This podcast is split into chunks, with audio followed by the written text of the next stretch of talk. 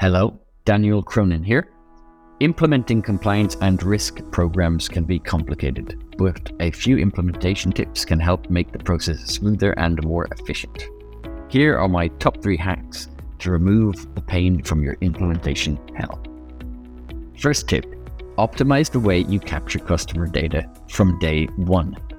You will use a customer's data multiple times with multiple compliance partners. So make sure you review your provider's needs and account for that during customer onboarding.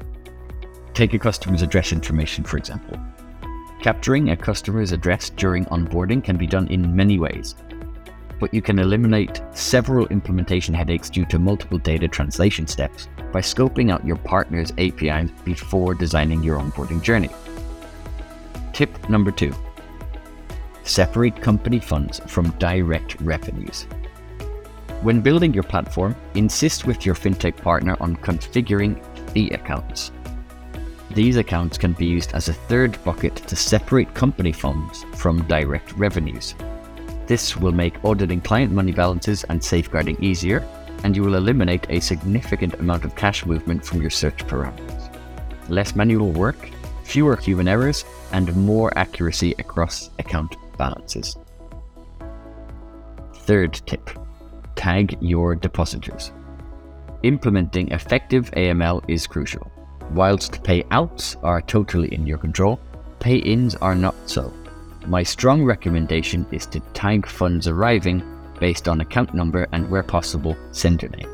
You can then create effective safe lists and system alerts if funds arrive from those exact details for different customers. This makes building controls on inbound funds easier, irrespective of banking partners.